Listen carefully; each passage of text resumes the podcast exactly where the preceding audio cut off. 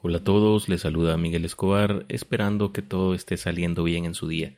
Bienvenidos al episodio número 59 de su podcast Quiero saber más, su espacio en el que hablamos sobre temas interesantes porque todos deseamos por naturaleza saber. Y para mantenerlos informados, hoy vamos a hablar sobre las noticias relevantes de la semana. Esto no requiere mayor explicación, así que sin más, comenzamos el FMI anunció los tres desafíos que enfrenta la economía mundial.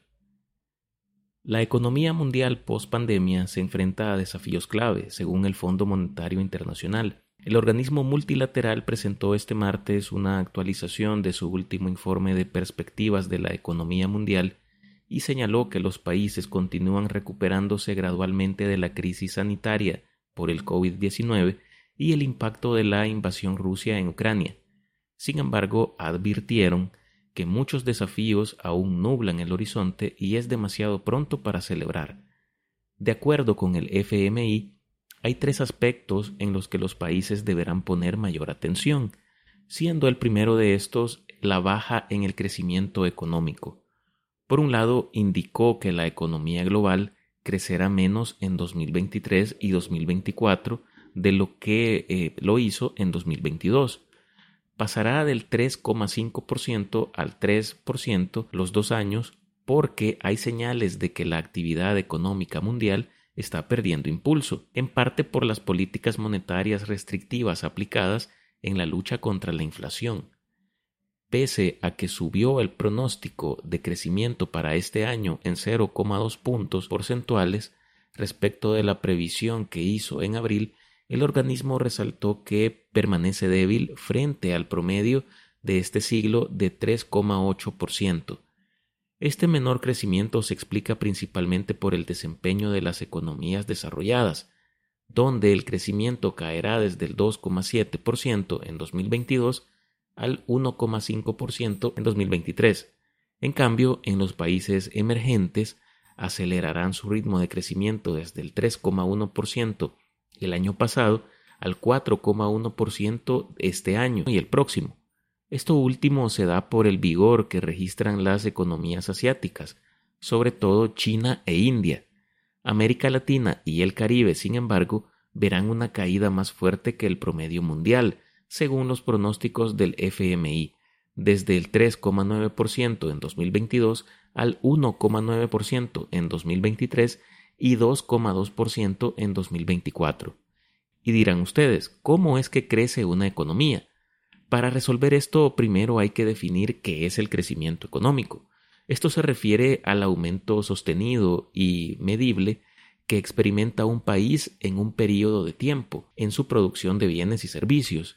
Evidentemente es una meta deseable porque eh, impulsa la mejora en el nivel de vida y el bienestar de la población pero es un proceso complejo alcanzarlo y mantenerlo todavía más, debido a que está condicionado a varios factores clave que contribuyen a su existencia. Entre estos podemos mencionar la inversión en infraestructura, tecnología, maquinaria y capacitación del recurso humano. Esto es esencial para aumentar la productividad y la capacidad de producción del país. No es posible cosechar si no se siembra primero hay que valorar también la innovación tecnológica. La adopción y el desarrollo de nuevas tecnologías y procesos innovadores permiten una mayor eficiencia en la producción y la generación de nuevos bienes y servicios. También es eh, importante mencionar el tema del comercio internacional, que es quizás uno de los más importantes. Y es que las exportaciones e importaciones fomentan el crecimiento económico al permitir que los países se especialicen en la producción de ciertos bienes y servicios en los que tienen ventajas comparativas sobre otros países. Y por último, vamos a mencionar la estabilidad política y social. Esto crea un ambiente propicio para la inversión internacional y nacional y el desarrollo económico de agentes tanto externos como internos. Estos son solo algunos de los factores que involucran el crecimiento económico, ya que hay algunos otros de mayor o menor importancia, pero bueno, nos extenderíamos demasiado hablando de todos. Pasamos al segundo de los problemas que mencionó el FMI en su informe, y es el problema de la inflación. El segundo desafío es reducir aún más la inflación. Si bien el incremento en los precios al consumidor dejó atrás el máximo registrado el año pasado de un 8,7% eh, en el promedio mundial, este año el organismo espera que se ubique en un 6,8%. La inflación subyacente disminuirá más gradualmente, pero es eh, un poco preocupante este tema, ya que se espera que la inflación subyacente en las economías avanzadas se mantenga sin cambios, en una tasa promedio anual del 5,1% este año, antes de disminuir a 3,1% en 2024. Hay que recordar que todo esto eh, son proyecciones, no más bien como una especie de predicción. Con estos datos, claramente la batalla contra la inflación aún no está ganada. Este es otro concepto del que muchas veces eh, escuchamos y tal vez no tenemos muy claro a qué se refiere. La inflación se describe como el aumento generalizado y sostenido en el nivel de precios de bienes y servicios en una economía durante un periodo de tiempo.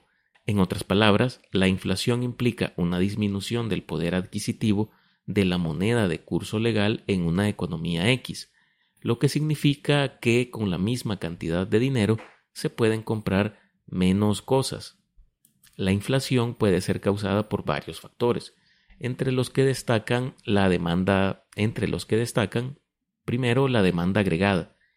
Si la demanda de bienes y servicios supera la oferta disponible, los precios pueden aumentar debido a la competencia por los productos escasos. Segundo, eh, obviamente, la oferta agregada. La disminución en la producción o la oferta de bienes y servicios puede también elevar los precios de estos mencionamos también los costos de producción. Si los costos de producción, como los salarios o los precios de materias primas, aumentan para los productos, es probable que esto se termine trasladando en el sentido de costos adicionales a los consumidores a través de precios más altos, y como consecuencia lógica esto también reducirá su poder adquisitivo. Y por último tenemos la política monetaria. Una política monetaria expansiva, como la impresión de dinero o tasas de interés bajas, puede aumentar la cantidad de dinero en circulación y, a su vez, impulsar la inflación, porque mientras más dinero hay en circulación en un estado, menor valor tendrá éste. El tercer y último problema que señala el FMI en su informe es asegurar la estabilidad financiera.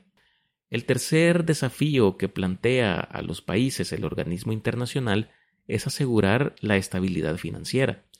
Luego de haber superado con éxito las turbulencias en algunas instituciones bancarias en Estados Unidos y Suiza en los primeros meses del año.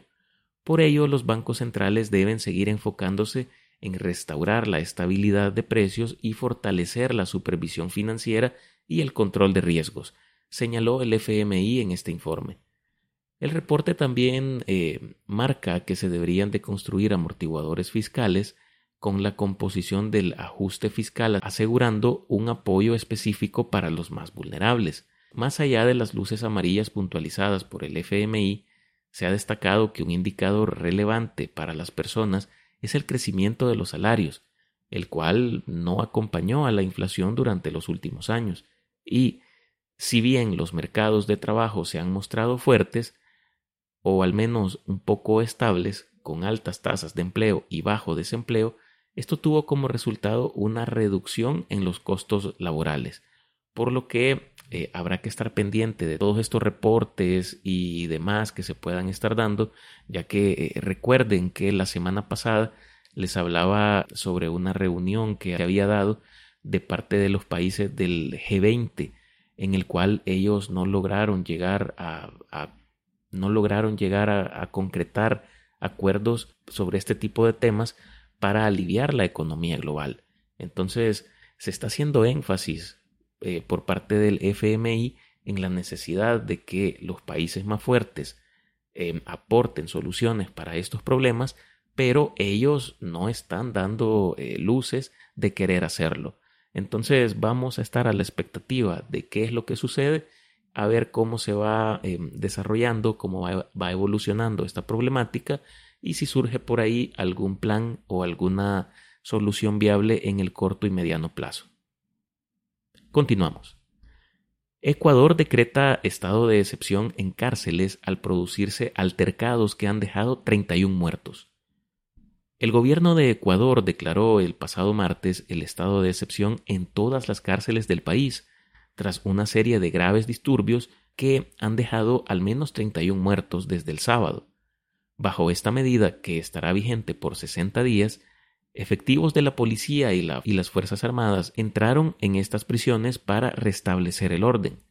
Entre los fallecidos se encuentran tres reos con indicios de ahorcamiento en el penal de la provincia de Manabí, dos más en igualdad de condiciones en la cárcel de El Rodeo, donde días antes se habían encontrado otros cuatro cuerpos sin vida, presuntamente ahorcados. Por esto se procedió a una requisa general en el centro penitenciario, producto de la cual se incautaron 150 armas, 60 cartuchos funcionales y además eh, varias porciones de droga. Las fuerzas del orden toman el control de los centros de privación de libertad. Así lo tuiteó Juan Zapata, el ministro del Interior de Ecuador. Y solo para ejemplificar la magnitud de este problema, fíjense, la cárcel del litoral, su capacidad es de 9.500 internos, aunque hasta el primer trimestre de este año la capacidad había sido superada por casi 3.000 personas. Solo en esa penitenciaría entraron este martes unos 2.700 soldados y militares para restablecer el orden esa cantidad de gente fue necesaria para ir y eh, solventar esta situación de violencia al interior del penal. Además de buscar controlar la situación ahí, eh, se realizó una requisa en la que se buscaban armas, explosivos y municiones. Los disturbios en el litoral em, se produjeron por una disputa entre dos bandas dentro de la cárcel. Entre las pandillas que han tenido em, digamos, algún tipo de participación en estos disturbios, tanto al interior de esta cárcel del litoral como en otras cárceles, tenemos a los denominados chone killers, los choneros, los lobos y los tiguerones. Todos ellos buscan obviamente controlar eh, las actividades delictivas, principalmente el tráfico de drogas en este país, mientras los agentes del orden público aseguran haber decomisado más de 150 toneladas de narcóticos en lo que va del año. La penitenciaría del litoral ha sido eh, escenario de algunas de las masacres más grandes registradas en las cárceles de Ecuador desde 2020, en las que han muerto eh, de manera violenta más de 450 presos a la fecha, producto de enfrentamientos entre bandas rivales que se disputan tanto el control interno de los centros de reclusión como el control de las calles fuera de estos. En más de 10 cárceles del país, los reos eh, declararon una huelga de hambre días atrás y retuvieron a un número indeterminado de guardias penitenciarios, de los cuales más de 100 ya han sido liberados. La declaración del estado de excepción es la segunda medida drástica tomada por el presidente de Ecuador, Guillermo Lazo, en menos de 24 horas, por la nueva oleada de violencia que vive el país andino, tanto fuera como dentro de las cárceles. Lazo ya decretó el lunes el estado de emergencia en las provincias de Los Ríos y Manabí, después de que en esta última ciudad asesinaran de varios disparos al alcalde de la ciudad de Manta. Todo este caos se produce eh, a menos de un mes de las próximas elecciones presidenciales de Ecuador convocadas por Lazo para el próximo 20 de agosto, por lo que obviamente se deberá de tomar acciones por parte de las autoridades de aquel país para calmar la situación de violencia en la nación previo a estos comicios. Continuamos. La ONU anuncia el fin de la era de calentamiento global y aclara que estamos en tiempo de una ebullición global. El secretario general de Naciones Unidas advirtió el pasado jueves que se terminó la era del calentamiento global pues comenzó la de la ebullición global. Las declaraciones se conocen justo el día en, que la Organización Meteorológica Mundial informaba que este mes de julio será el más cálido jamás registrado por la humanidad. Se dijo que el cambio climático ha alcanzado proporciones aterradoras y que esto solo es el principio. Con esas palabras se hacía eco del informe presentado por la Organización Mundial de Meteorología en conjunto con el Observatorio Europeo Copernicus, que sostiene que existen ya los datos suficientes para asegurar que julio de 2023 será eh, seguramente el mes más cálido jamás registrado. Con esto se superará el récord establecido en, en el mismo mes de julio de 2019. Señalaron que este calor no tiene precedentes en miles de años, principalmente porque el verano está siendo cruel con todo el planeta por igual, y las consecuencias son claras y trágicas. La temperatura promedio del mes de julio ha sido de 16,95 grados Celsius, bastante por encima de los 16,63 grados registrados en el mismo mes en 2019. Además, el 6 de julio fue el día más caluroso nunca registrado, con una temperatura media de 17,8 grados. Este récord anteriormente lo tenía el día 13 de agosto de 2016, en el que la temperatura media había alcanzado los 16,8 grados. Lo más drástico es que todos los días entre el 3 y el 23 de julio tuvieron temperaturas promedio superiores a esta marca. Señalan estas organizaciones además que las emisiones antropogénicas son la causa última de estos aumentos de temperatura y anticiparon nuevas cifras récord para los próximos meses de 2023. Ante esta catastrófica situación, el secretario general de la ONU repitió sus incesantes llamados a una acción radical y urgente arremetiendo una vez más contra el sector de los combustibles fósiles. Como verán, cada vez son más los récords de temperatura por calor extremo que se registran en todo el mundo. En China, según algunos eh, medios de comunicación, se han alcanzado los 52 grados centígrados en el noroeste del país. En las islas italianas de Sicilia y Cerdeña se tienen registros de 48 grados centígrados, mientras las autoridades japonesas declararon la alerta por insolación. En el sur de los Estados Unidos, 80 millones de personas podrían verse afectadas por un calor mortal en los próximos días. Y las temperaturas también están subiendo en Europa. El verano pasado ya fue tan caluroso en muchos lugares que murieron más de 60.000 personas. El calentamiento global cambiará por completo la habitabilidad de la Tierra. Países como Qatar, Mali o Burkina Faso podrían ser inhabitables para el año 2100 si se mantienen las políticas climáticas actuales. Un aumento de temperatura de 2,7 grados centígrados cambiaría radicalmente la habitabilidad de la Tierra y podría provocar una reordenación a gran escala de los lugares donde vive la gente en la actualidad. Con un calentamiento global de un grado centígrado, en comparación con la época preindustrial, las olas de calor son más habituales, más graves y por lo tanto más mortales para millones de personas. Y lo peor, señores, es que lo más grave de esta situación aún no se ha visto. Continuamos. El fentanilo, la principal amenaza contra Estados Unidos. El fentanilo producido en masa en México por los cárteles sigue siendo la principal amenaza para Estados Unidos, porque su único límite son las sustancias químicas para fabricarlo, es decir, sus precursores, advirtió la agencia antidrogas estadounidense, la DEA. Este opioide sintético, hasta 50 veces más potente que la heroína, mata a casi 200 personas al día en los Estados Unidos, según datos oficiales, y es el responsable de dos tercios de las 107.735 muertes por sobredosis de drogas registradas en el país en 2021. Es la droga más mortal a la que se ha enfrentado Estados Unidos, reiteró la directora de la DEA, Ann Milgram, durante una sesión del Subcomité Judicial de la Cámara de Representantes sobre Crimen y Vigilancia del Gobierno Federal. El fentanilo es barato de fabricar, fácil de disimular y mortal para quienes lo toman. Solo dos miligramos, el equivalente a unos pocos gramos de sal, pueden matar a una persona, explicó.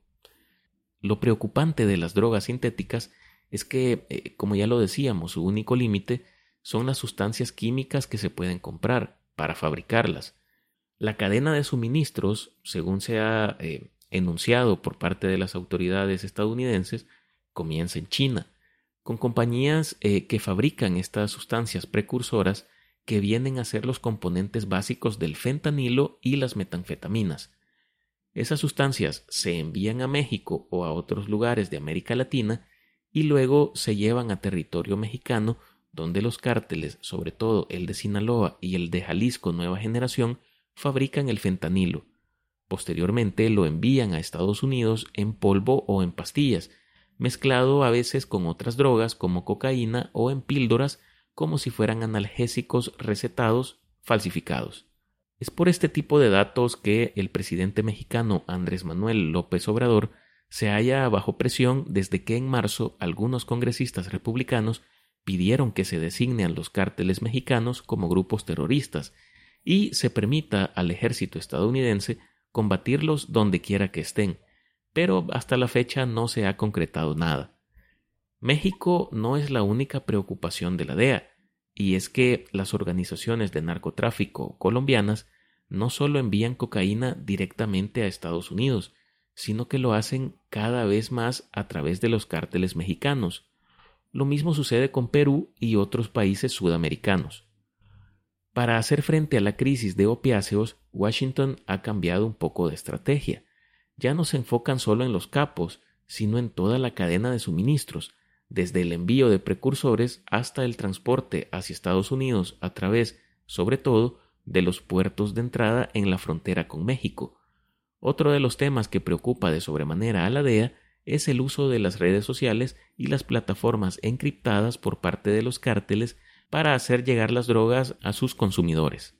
La DEA también rastrea criptomonedas porque ha observado una gran cantidad de lavado de dinero chino de los cárteles de la droga en Estados Unidos, no obstante que desde hace varios años se adoptaron las criptos para este tipo de comercio, ya que el anonimato que proporcionan es vital para garantizar la impunidad para, los traficantes. Dos congresistas, el republicano Matt, Matt y el demócrata Steve Cohen, sacaron a relucir un tema polémico, la eliminación de la prohibición federal que pesa sobre la marihuana, cuyo uso recreativo es legal en 23 estados de la Unión Americana.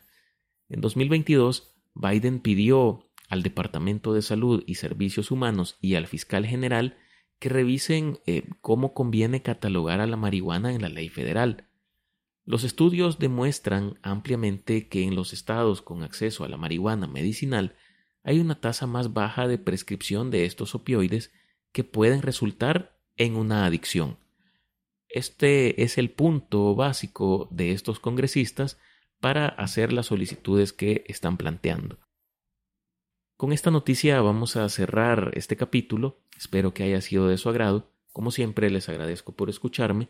Suscríbanse al podcast en su plataforma favorita, compártanlo con sus amigos, familiares, compañeros o con quien ustedes gusten. Nos escuchamos la semana próxima con un nuevo recuento de noticias. Me despido deseándoles un buen fin de semana. Saludos y hasta pronto.